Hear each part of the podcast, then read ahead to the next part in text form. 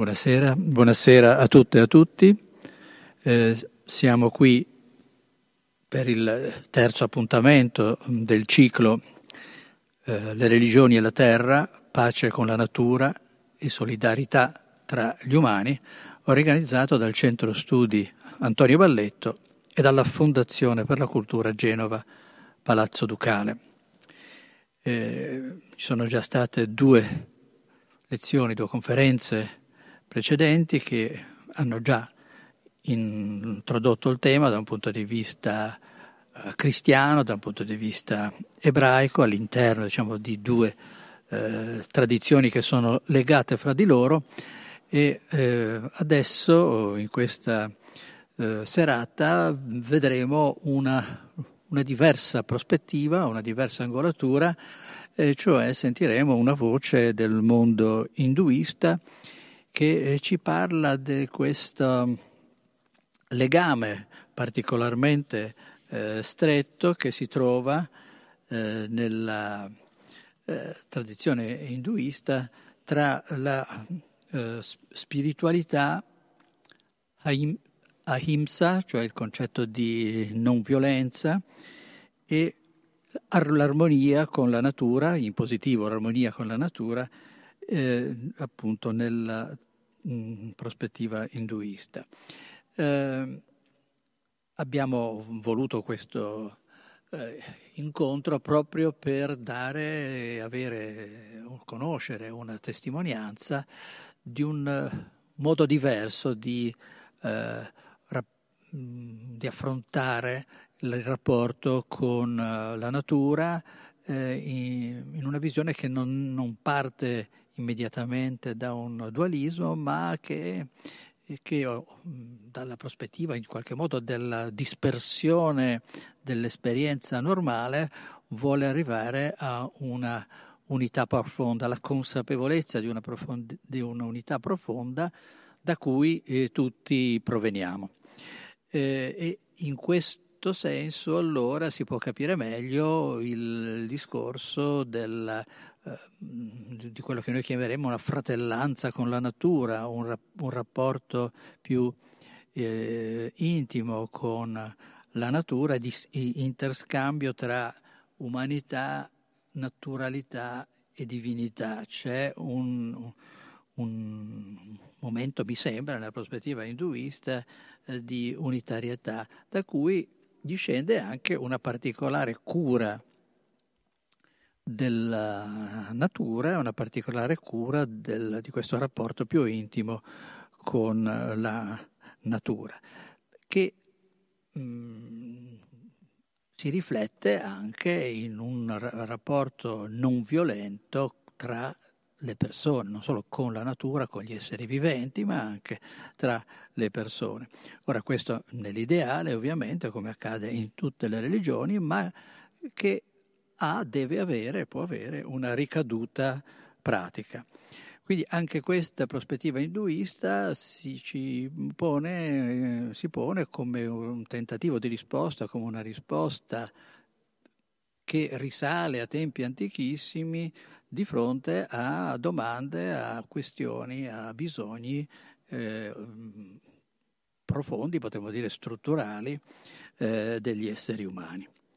A parlarcene questa sera eh, sarà la Sfamini Hamsananda Giri, che ringrazio molto per aver accettato di comparire tra noi, anche se purtroppo date le circostanze solo a distanza, per darci una voce originale dell'esperienza vissuta di spiritualità induista. Perché eh, Swamini Amsanandagiri è una monaca induista e vive nel monastero Mata Gitananda Ashram di Altare, in provincia di Savona, quindi non molto lontano da Genova, è un centro che eh, molto attivo e attira molte persone da decenni. Eh, Amsanandagiri è vicepresidente dell'Unione Induista Italiana, eh, Sanatana Dharma Samga, è presidente della Commissione per il dialogo interreligioso dell'Unione Induista Italiana e presidente onorario di Religion for Peace.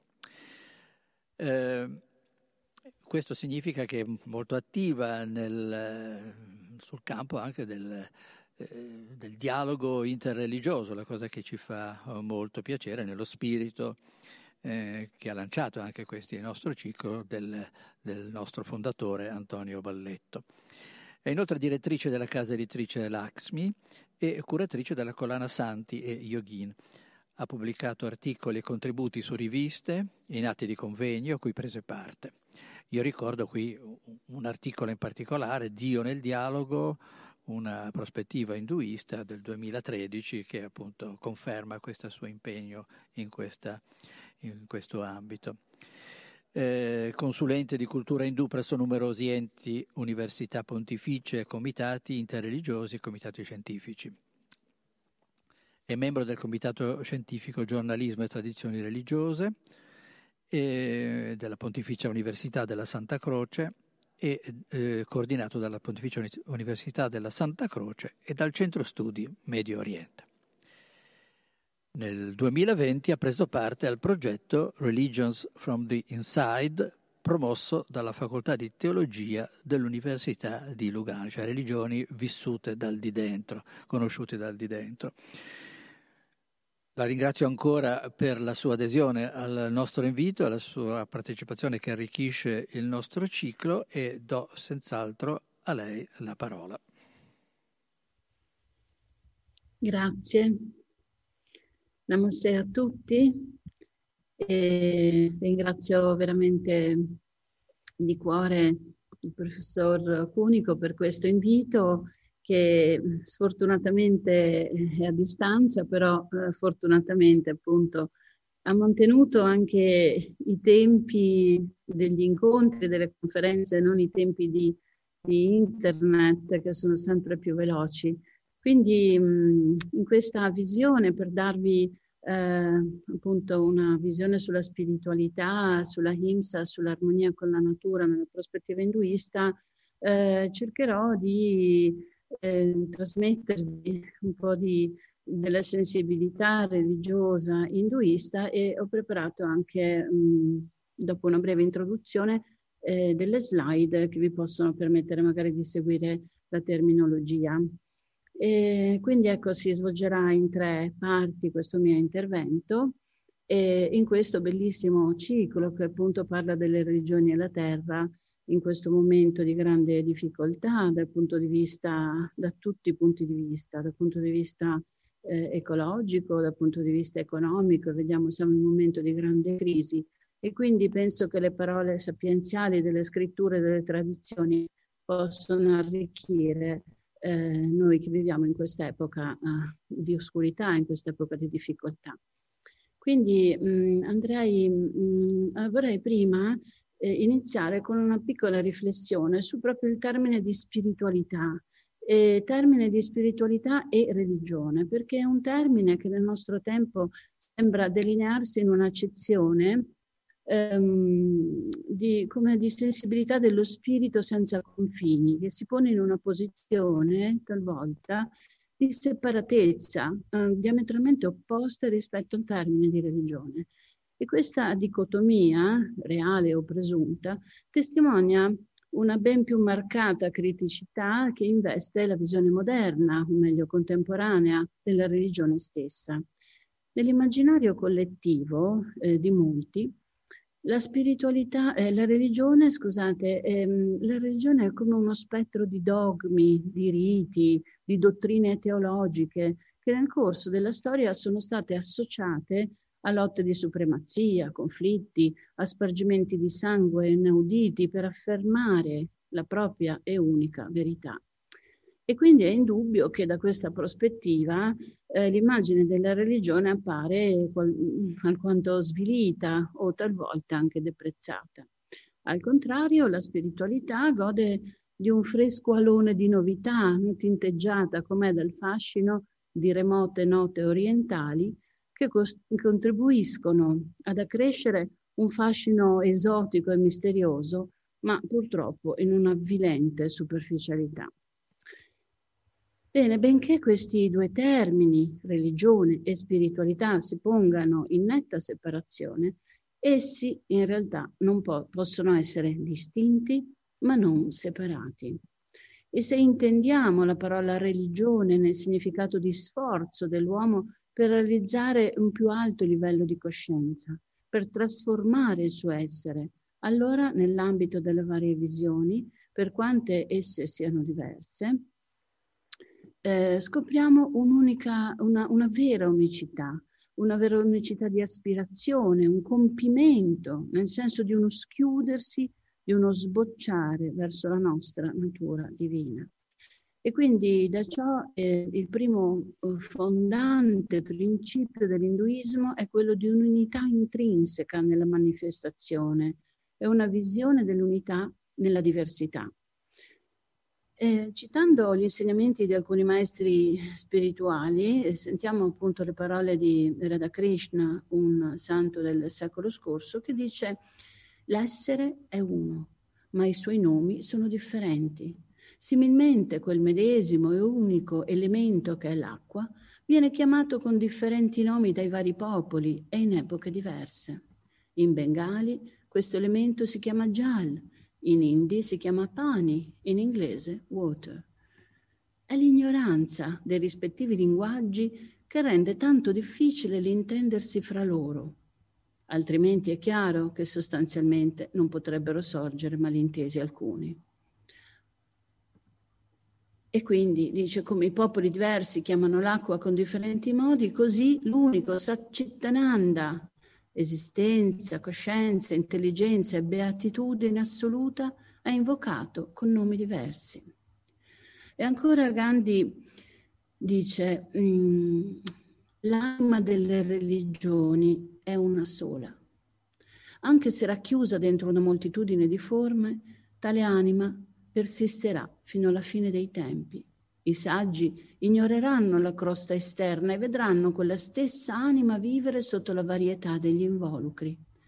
Proprio come un albero ha un milione di forme, similmente, anche se Dio è uno solo, sono sorte tante religioni quanti gli uomini e le donne, anche se tutte radicate nello stesso unico Dio.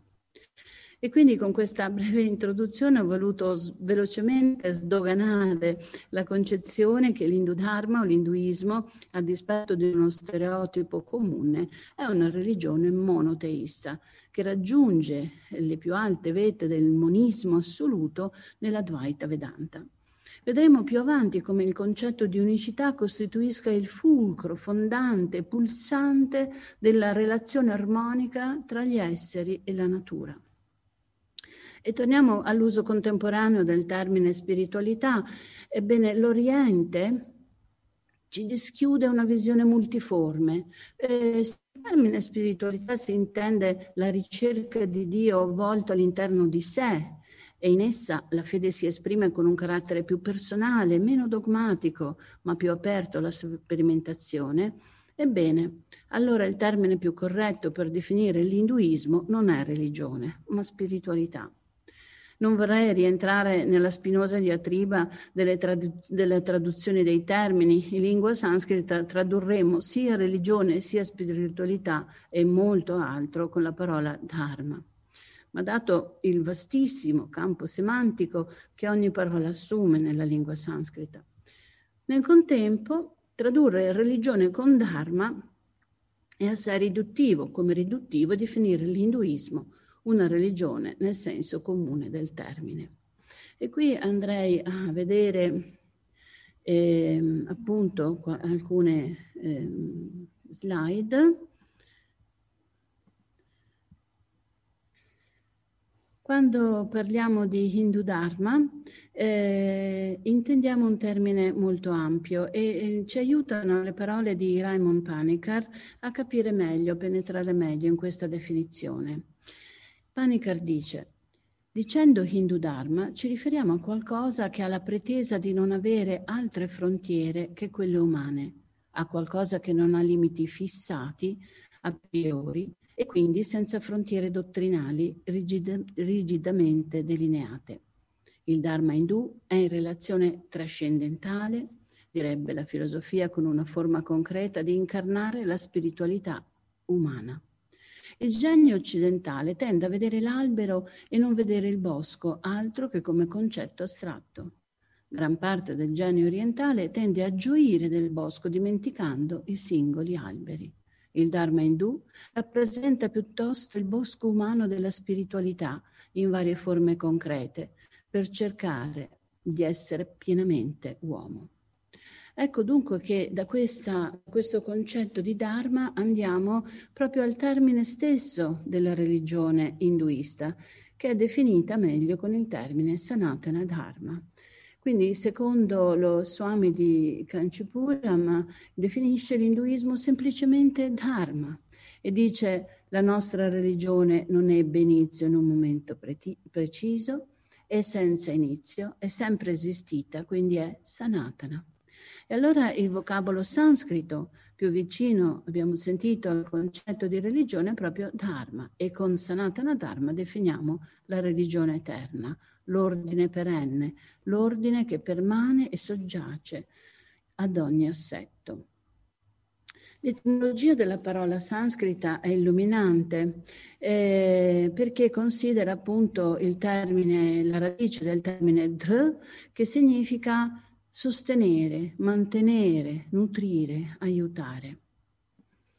Ecco che eh, il Dharma come tutte le parole sanscrite, ha una, una, un ampio ventaglio semantico, quindi il concetto di Dharma è più complesso di quello cristiano di religione, dall'altro meno giuridico dalle, delle attuali concezioni occidentali di dovere o di norma, poiché privilegia la consapevolezza e la libertà piuttosto che il concetto di religio di obbligo. Quindi Dharma traduce la parola religione, ordinamento, regola, diritto, moralità, consuetudine, legge. Dharma è norma, è armonia, è virtù, è merito, è giustizia, è condotta, è dottrina e molto altro. Quindi il Dharma rappresenta sostanzialmente l'etica e difatti questo si, si capisce da, da, alcune delle sue più importanti connotazioni, quando diciamo che eh, vediamo il Dharma come dovere, come giustizia, come verità. Il suo opposto, Andrita o Adharma, è la negazione la negazione della verità che indica una disarmonia con le leggi naturali. Quindi sostanzialmente il Dharma sono le leggi dell'equilibrio su cui scorre l'armonia del mondo e la Dharma è la sua privazione. Nel, um, nel Veda viene, enunciato il Dharma come Dharma supremo, quindi eh, poi questa è una definizione della triplicità del Dharma, c'è il Dharma del Veda, ma in secondo luogo c'è il Dharma della tradizione sacra e poi, dice Mahabharata, segue quello praticato dagli uomini da bene. Ecco i Dharma eterni. Quindi il Dharma non comprende necessariamente una visione teologica, eh, ma il Dharma appartiene a tutti gli uomini e le donne. Quindi lo, sco- eh, lo, scopo dell'uomo non è quello di appagare il desiderio di piacere, il desiderio di potere, ma è quello di cercare fermamente di raggiungere quella perfezione umana che gli consentirà di essere pienamente uomo e anche di fruire dei due suddetti valori che non sono fini a se stessi. Quindi il Dharma sostiene eh, i fini dell'uomo e li contiene esso stesso. E, Mahabharata ancora eh, eh, mostra un duplice cammino del, suddivisione del Dharma. E quindi le vie del Dharma eh, attraverso le quali l'uomo diventa eh, virtuoso. E queste vie sono divise in vie culturali e in vie morali, quindi esse sono, eh, le vie culturali sono il sacrificio, la preghiera, il dono di sé e l'ascetismo e le vie morali sono la veridicità, la pazienza, il dominio di sé, l'assenza di desiderio. Quindi eh, nella tradizione puranica e anche nella tradizione, in altre in diverse tradizioni delle tradizioni indiane, eh, la vetta più alta del Dharma viene vista come la verità, in quanto la verità è in fondo l'essere stesso, il Sat. Il Dharma, eh, con la parola Dharma possiamo anche tradurre il termine, eh, inter, la possiamo tradurre con il termine interrelazione. Il Dharma è interrelazione e, e poggia su una legge che si chiama Rittam. Quindi eh, il Dharma non significa soltanto, ehm, stando alla descrizione del Mahabharata, ciò che mantiene, ciò che sostiene i popoli, ma eh, il Dharma è l'ordine cosmico di tutta la realtà e questo ordine è chiamato Rittam. L'ordine cosmico divino, quindi l'ordine morale, la regolarità del processo universale è stato forse il precursore del successivo concetto di Dharma. Quindi il Rittam si trova già nel Veda ed è questo ordine, l'ordine morale de, dell'intero processo universale dal quale emerge successivamente più chiaro il concetto di Dharma. E, ehm, quindi il Dharma comprende gli aspetti eh, della natura e esprime quell'ordine, mm, appunto, quell'ordine morale con i concetti di verità e equanimità. È la stessa norma che sostiene l'universo, quindi i principi in virtù del quale una cosa è ciò che è, il calore del fuoco, la brillantezza dell'oro, eccetera. Quindi il Dharma si basa sulle, sull'essenza, sulla, sull'essere, sulla verità, come abbiamo detto, e, e, e le sue qualità.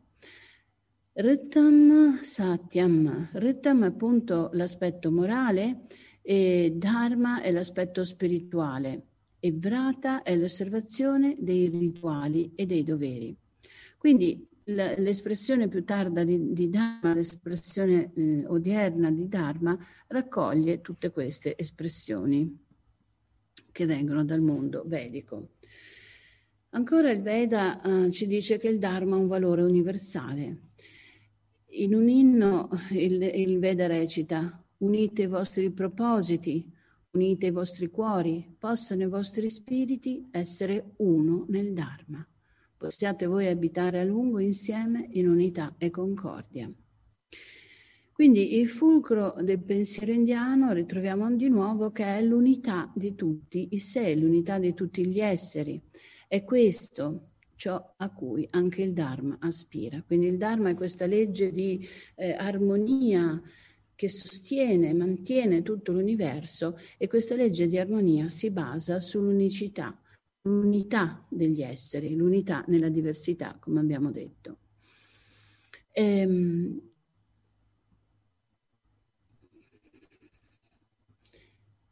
e quindi Dharma è armonia. Mm? E questo, questa parola armonia, eh, il cui etimo dal greco eh, significa accordo o anche proporzione, riporta l'idea di, di accordare, no? di comporre, di concordare ed è proprio questa valenza semantica ciò che rende, che rende la parola armonia, che rende una delle rese più felici del sanscrito dharma, per il quale non esiste di fatto nessun corrispettivo eh, preciso nelle altre lingue. E ancora, dharma è ahimsa, le scritture dicono ahimsa paramo dharma. L'ahimsa è il più alto dar, dei dharma, è il più alto dharma. E ancora il Veda ci ricorda sull'ahimsa eh, questa, questo verso, non devi usare il corpo che Dio ti ha dato per uccidere qualsiasi altra creatura di Dio, sia essa umana o animale. Quindi questo principio di non violenza ovviamente eh, si struttura sul fatto della, uh, della HIMS che è di non ferire gli altri, di non nuocere gli altri, ma questo concetto va oltre il non ferire, va oltre il non provocare violenza, perché con violenza si intende tutto ciò che danneggia o crea inutili sofferenze inflitte con il corpo, con la parola, la mente, ad ogni essere vivente ed anche al suo habitat. Quindi la non violenza è intesa per l'intero cosmo. La non violenza è un'attitudine, non è solo un atteggiamento, ma un'attitudine di mente e di cuore. E non è solamente fare del male, ma la non violenza è soprattutto fare il bene, ovvero proteggere la vita in una sua ogni, in ogni sua espressione. eh, il, l'amico professore eh, Stefano Piano traduce il termine ahimsa con un termine molto bello, innocenza. Quindi è proprio quel non nuocere che diventa innocenza nel suo aspetto più ampio. Um, andiamo a vedere per um, esaminare il concetto di ahimsa, che è, è, una, la negazione di himsa, quindi di violenza, e per cogliere la profondità del significato del termine è necessario esplorare tutte le accezioni della voce ahimsa e ne vediamo qui alcune. Eh, ahimsa, himsa è riservare a se stessi un trattamento diverso da quello riservato agli altri. Quindi questa è la violenza. Himsa, la violenza, è non riconoscere la fondamentale unità tra tutti gli esseri, è torturare o distruggere il proprio corpo per ignoranza, causare dolore agli altri, nuocere gli altri fisicamente, mentalmente o verbalmente, ferire gli altri con la bocca, con la mente o con il corpo uccidere o separare la forza vitale dal corpo altrui, sfruttare e approfittarsi ingiustamente degli altri, pensare ad agire in modo iniquo. E ancora distruggere, consapevolmente o meno, la proprietà e la ricchezza altrui, manifestare odio nei confronti degli altri, intimidire, picchiare, legare, distruggere, appropriarsi delle sostanze altrui, e ancora ferire altri esseri innocui il, per il proprio piacere, ferire con parole altri esseri innocenti, opprimere o soggiogare una popolazione imponendo il pagamento di tributi ingiustificati, abbattere alberi e piante, specialmente quelli che hanno proprietà medicinale, cogliere un frutto non maturo, calpestare la terra e colpirla senza rispetto. Ecco, sentiamo dunque questa valenza di quanto la himsa, la forma di ahimsa, pervada ogni aspetto del, dell'agire umano, ma anche ogni aspetto sociale. Sentiamo quanto adesso, se riferiamo, la, vediamo la nostra società in questo contesto, viviamo in una società assolutamente eh, intrisa di himsa. Hm? Quindi eh, proseguiamo con, eh, entrando un po' nell'etica gandiana e, e vediamo che eh, il Dharma, nell'accezione Dharma è verità. Quindi per Gandhi la Himsa è una legge spirituale superiore, la cui base, la, costituisce la base per la ricerca della verità.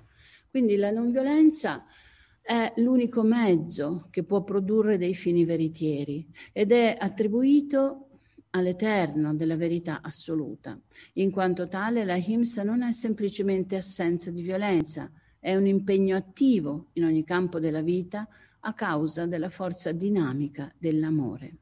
Quindi per Gandhi la compassione è sinonimo per him, ahimsa e, e quindi è una forza attiva per il bene, per il servizio e per la preoccupazione per l'altro. E vedremo che questi costituiranno proprio le basi della relazione ecologica, se vogliamo chiamarla così, dell'induismo.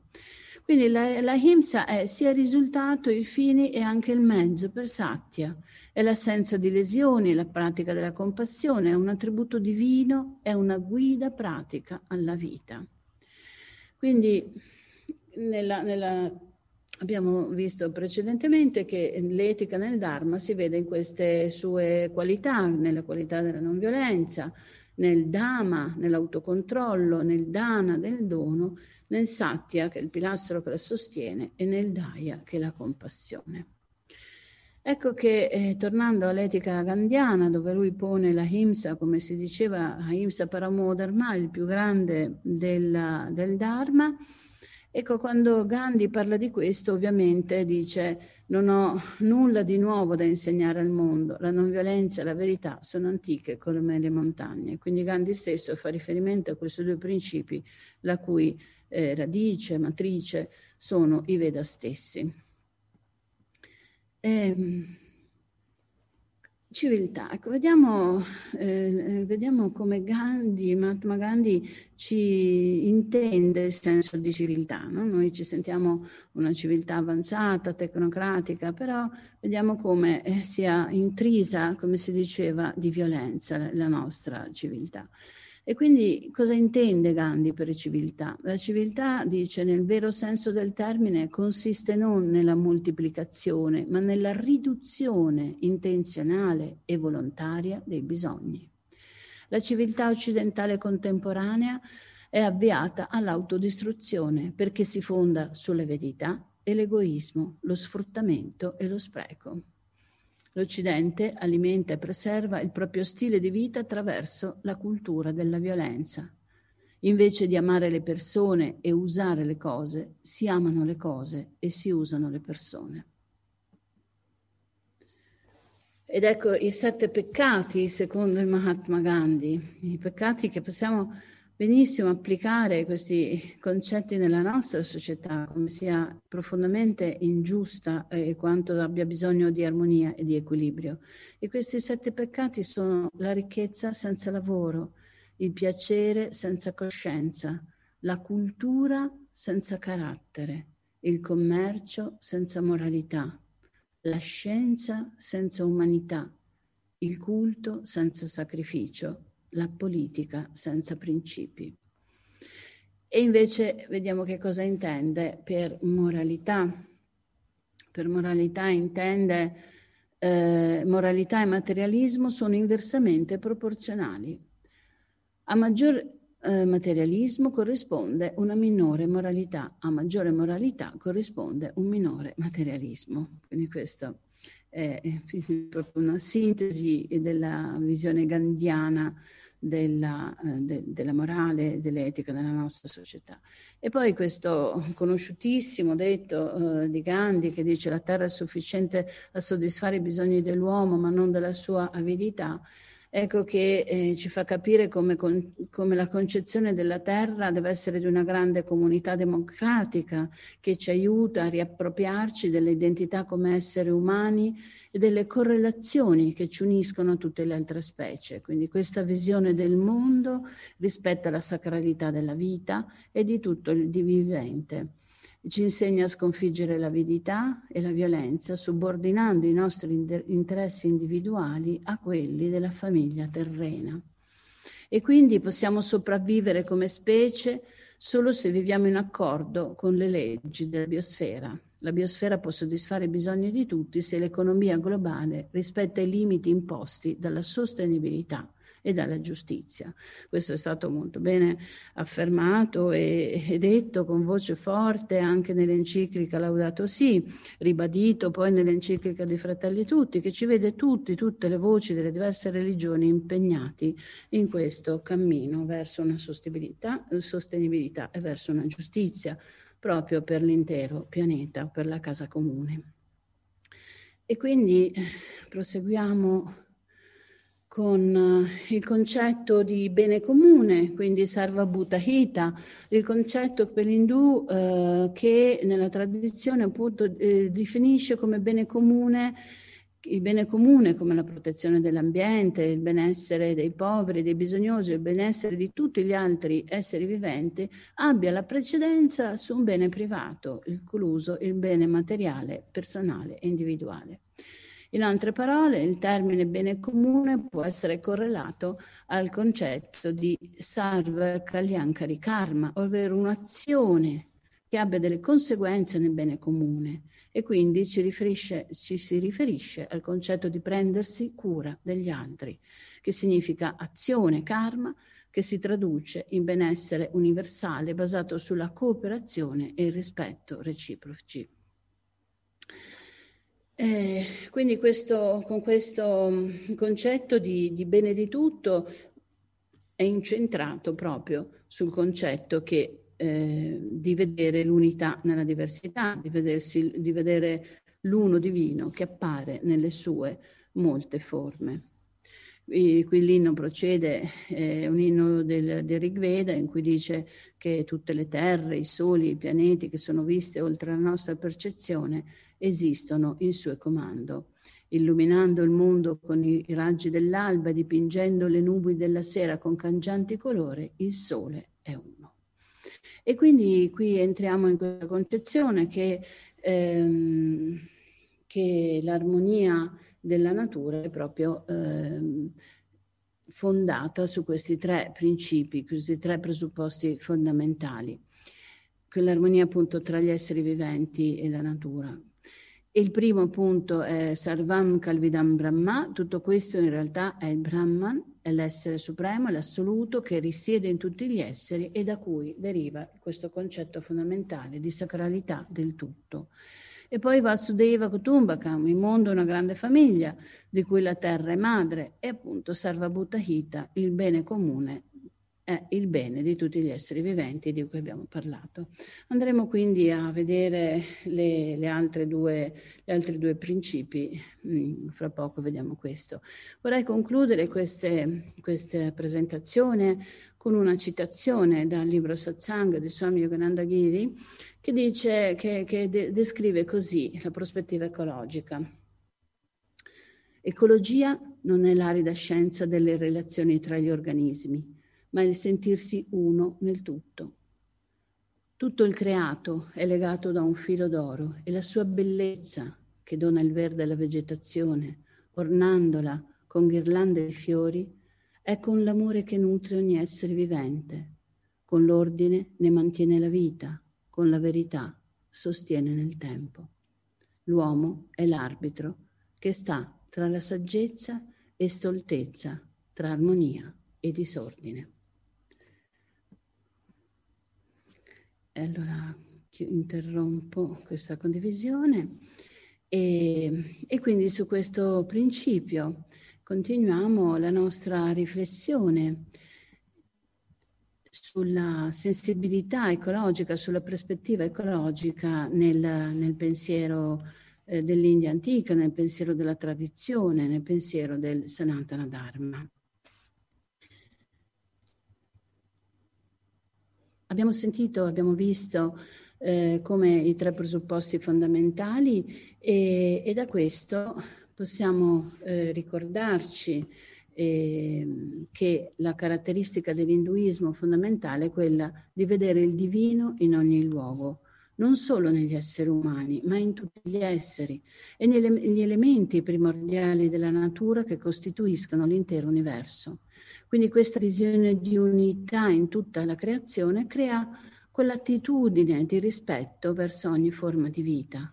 Il sacro è il legame che ci avvicina a Dio per realizzare il sé. Quindi nel concetto che tutto è sacro eh, troviamo questo, questo concetto moderno di ecologia che è intrinseco proprio nel rispetto totale verso le cose e verso il mantenere l'equilibrio tra gli ecosistemi.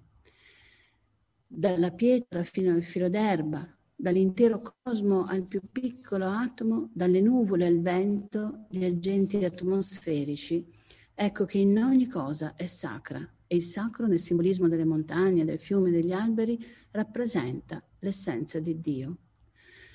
Ovviamente tutto questo non fa dell'induismo una religione politeista o panteista, tutt'altro. Il monoteismo si estende sino al più assoluto monismo. L'uno, l'assoluto, si manifesta nelle infinite forme. Quindi l'uomo è anche natura e la natura è anche umana. Quindi la relazione tra uomo e natura è una relazione non dualistica.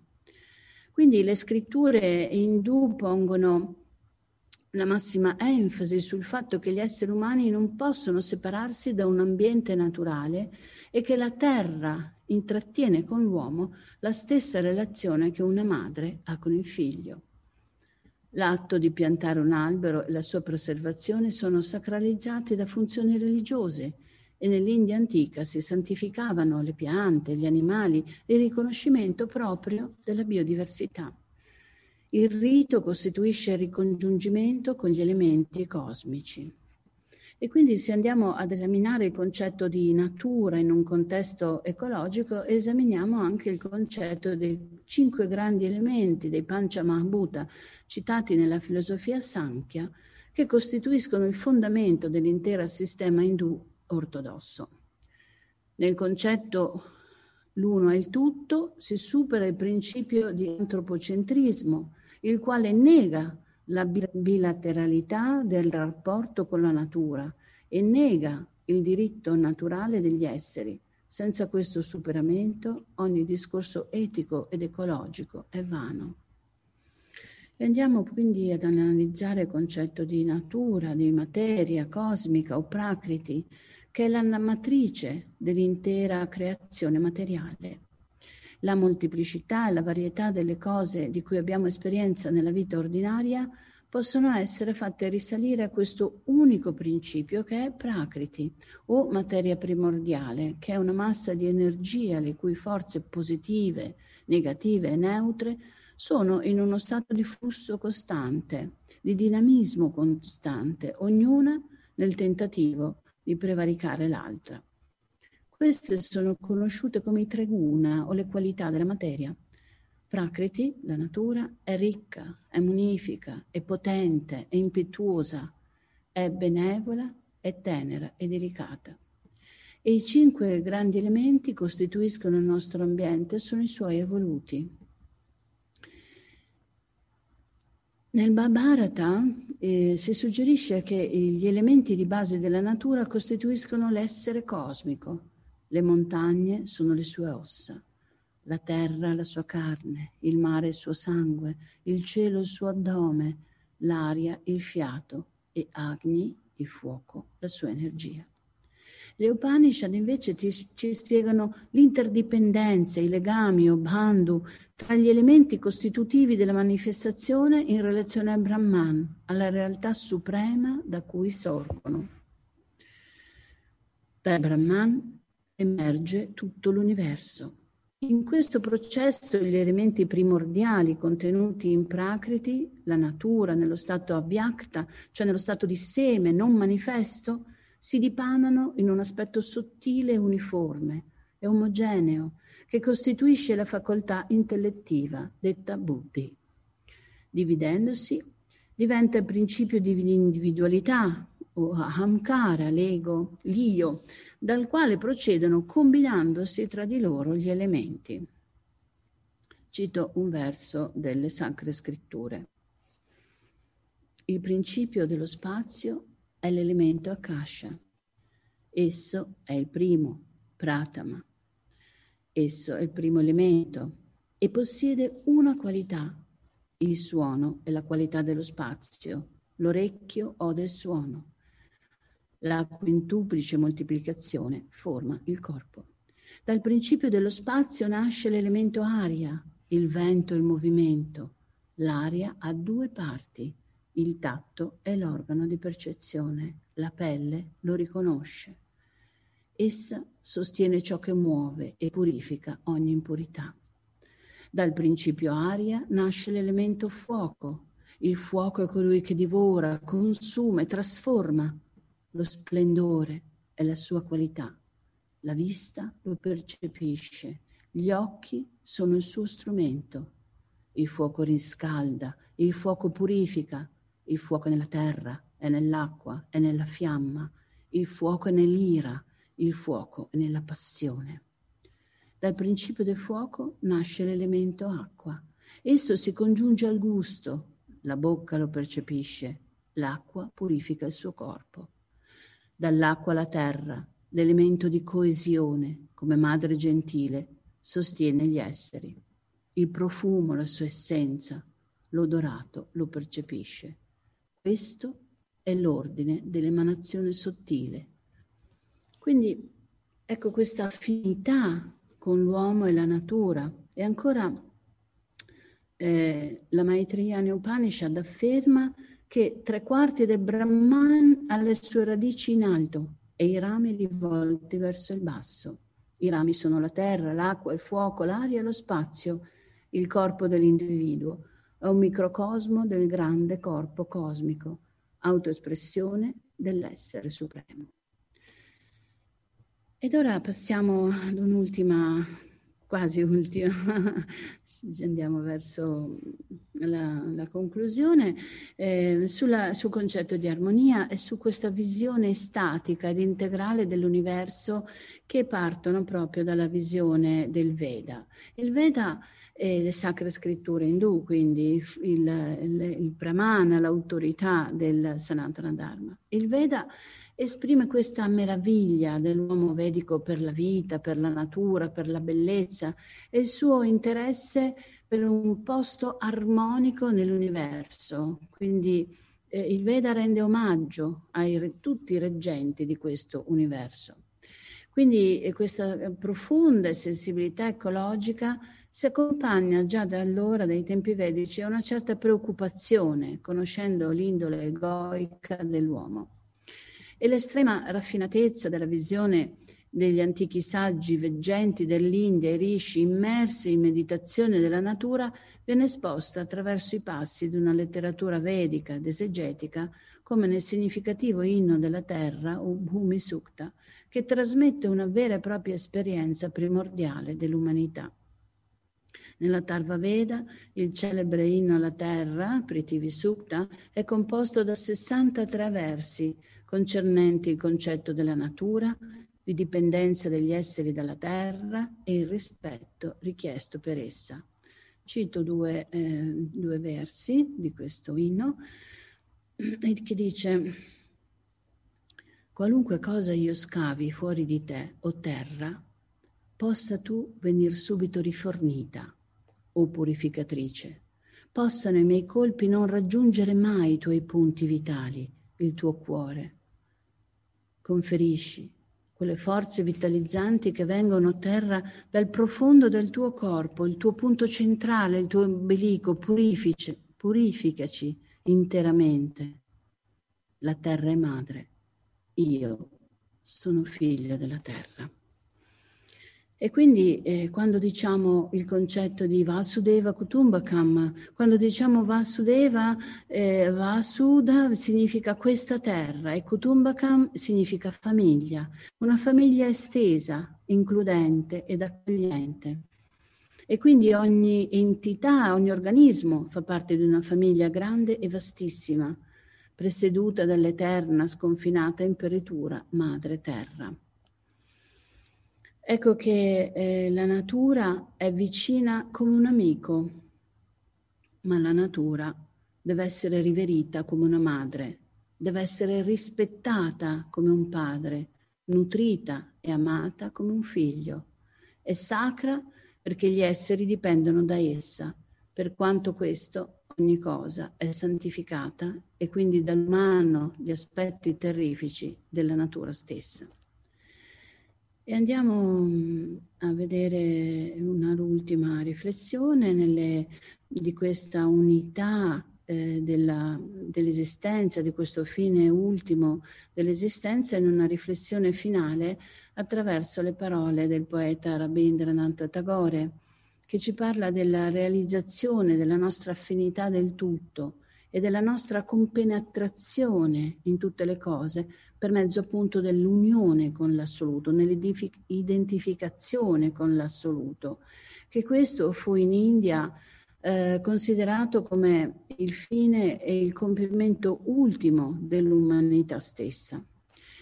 Il, il poeta Ramindranatha Tagore pone a confronto il sistema della civiltà concepito nel mondo uh, moderno e quello del mondo tradizionale e dice la civiltà dell'antica Grecia si sviluppò dentro le mura della città e in effetti tutte le moderne civiltà hanno avuto una culla di calce e mattoni. Queste mura hanno lasciato una profonda traccia nella mente degli uomini. Esse stabiliscono nelle concezioni mentali piene di diffidenza il principio di divide, divide e timpera che fa nascere in noi un'attitudine a conservare le nostre conquiste fortificandole e separandole tra di loro. Tagore ancora sottolinea la tendenza innata appunto della civiltà occidentale a dividere, separare, isolando nazione da nazione, conoscenza da conoscenza e non ultimo l'uomo dalla natura a innalzare tale barriere ha comportato l'inevitabile insorgere del sospetto, di un meccanismo di paura nei confronti di, di tutto ciò che è ritenuto estraneo, quindi tutto ciò che è oltre i confini conosciuti. Dalla descrizione, eh, da questa descrizione emerge eh, un quadro molto simile alle società moderne e, e il poeta prosegue. Al contrario, la civiltà indiana, nato all'interno dei boschi, ebbe la speciale caratteristica dell'ambiente d'origine. In mezzo alla grande vita della natura, da questa nutrita e vestita, si tenne la più stretta e costante corrispondenza con i suoi più svariati aspetti. Si postola dunque qui una grande distinzione. La civiltà indiana nasce nella foresta e da questa ne trae proprio un, un propulsore, non tanto con, con, mire espansionistiche alla ricerca di domini, ma proprio nel rivolgere l'indagine verso noi stessi, all'interno di noi stessi, proprio per svelare il nesso profondo tra gli esseri viventi e la ricerca di una realtà trascendente. Prosegue eh, il, il poeta. Si può pensare che una tal vita tenda a oscurare l'intelligenza umana, ad attutire gli stimoli verso il progresso, portando a un grado più basso gli ideali dell'esistenza. Ma nell'antica India troviamo invece che questa condizione di vita nella foresta non sopraffece l'animo umano, né affievolì la sua energia, soltanto lo spinse in una particolare direzione essendo stato l'uomo in contatto continuo con la vita, con quello che produce la natura, la sua mente restò immune dal desiderio di allargare il suo dominio, ponendo così confini alle sue capacità. Il suo progetto non era quello di possedere, ma quello di comprendere, l'ampliare la sua conoscenza sviluppandosi con e nel suo ambiente. Sentiva che la verità era universale e che la vita nell'assoluto isolamento è impossibile e che l'unico modo per conseguire la verità è di essere penetrati nell'esistenza.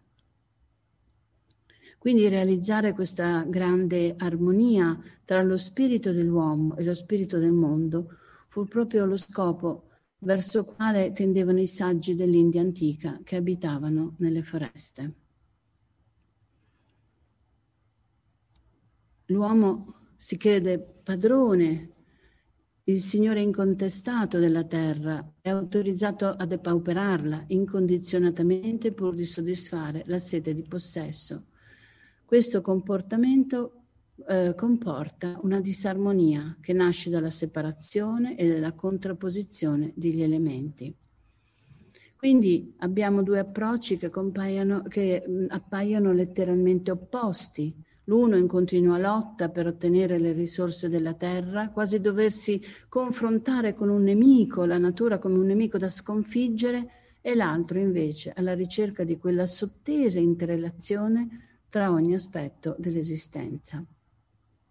E questa era appunto la prospettiva dell'India antica, che, eh, si, che, troviamo nell'espressione più alta degli esseri più riveriti nell'India antica, che erano i rishi. I rishi che erano coloro, e, e con la parola rishi traduciamo come veggente, i, i, coloro che hanno visto la realtà, e definisce così, eh, riprendendo i passi dell'Upanishad, eh, la definizione di rishi. Sono coloro i quali conseguita la conoscenza dell'anima suprema, possedevano la pienezza della sapienza e avendola ritrovata in unione con la propria anima, erano in perfetta armonia con il loro io interiore. Con la meditazione e lo spirito di concentrazione e il proprio sistema di vita, il saggio alimenta la consapevolezza della sacralità di ogni aspetto.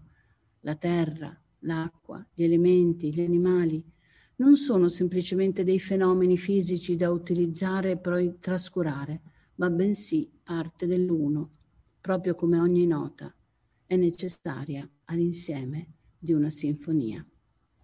Grazie per la vostra pazienza e del vostro ascolto.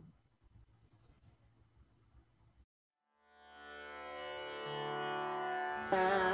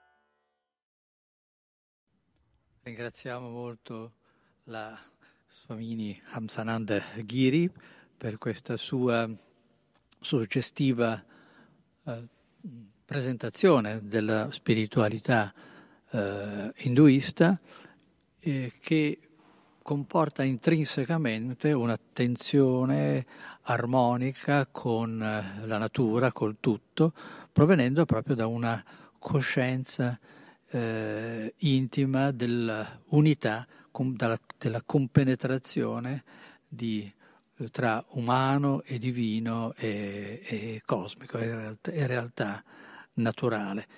E quindi della connaturalità di tutti gli esseri che, che vivono o comunque esistono nel mondo. Io quindi ringraziamo ancora della sua presenza la, sua Miriam Sanandagiri e io qui ricordo eh, brevemente ancora i prossimi due incontri del ciclo, il 17 marzo, sempre alle ore 18.30, Gianfranco Bonola, storico delle regioni eh, dell'Università di Roma 3 parlerà dell'interconnessione tra tutti gli esseri nella dottrina buddista.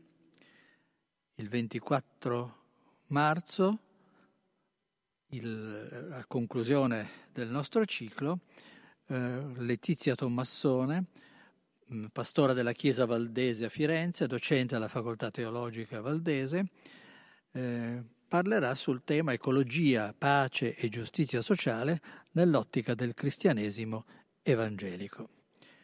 Eh, ringrazio tutti coloro che hanno partecipato e ascoltato, ancora un grazie alla Sfamini, Hamsananda Giri e all'organizzazione qui di Palazzo Ducale e buonasera a tutti.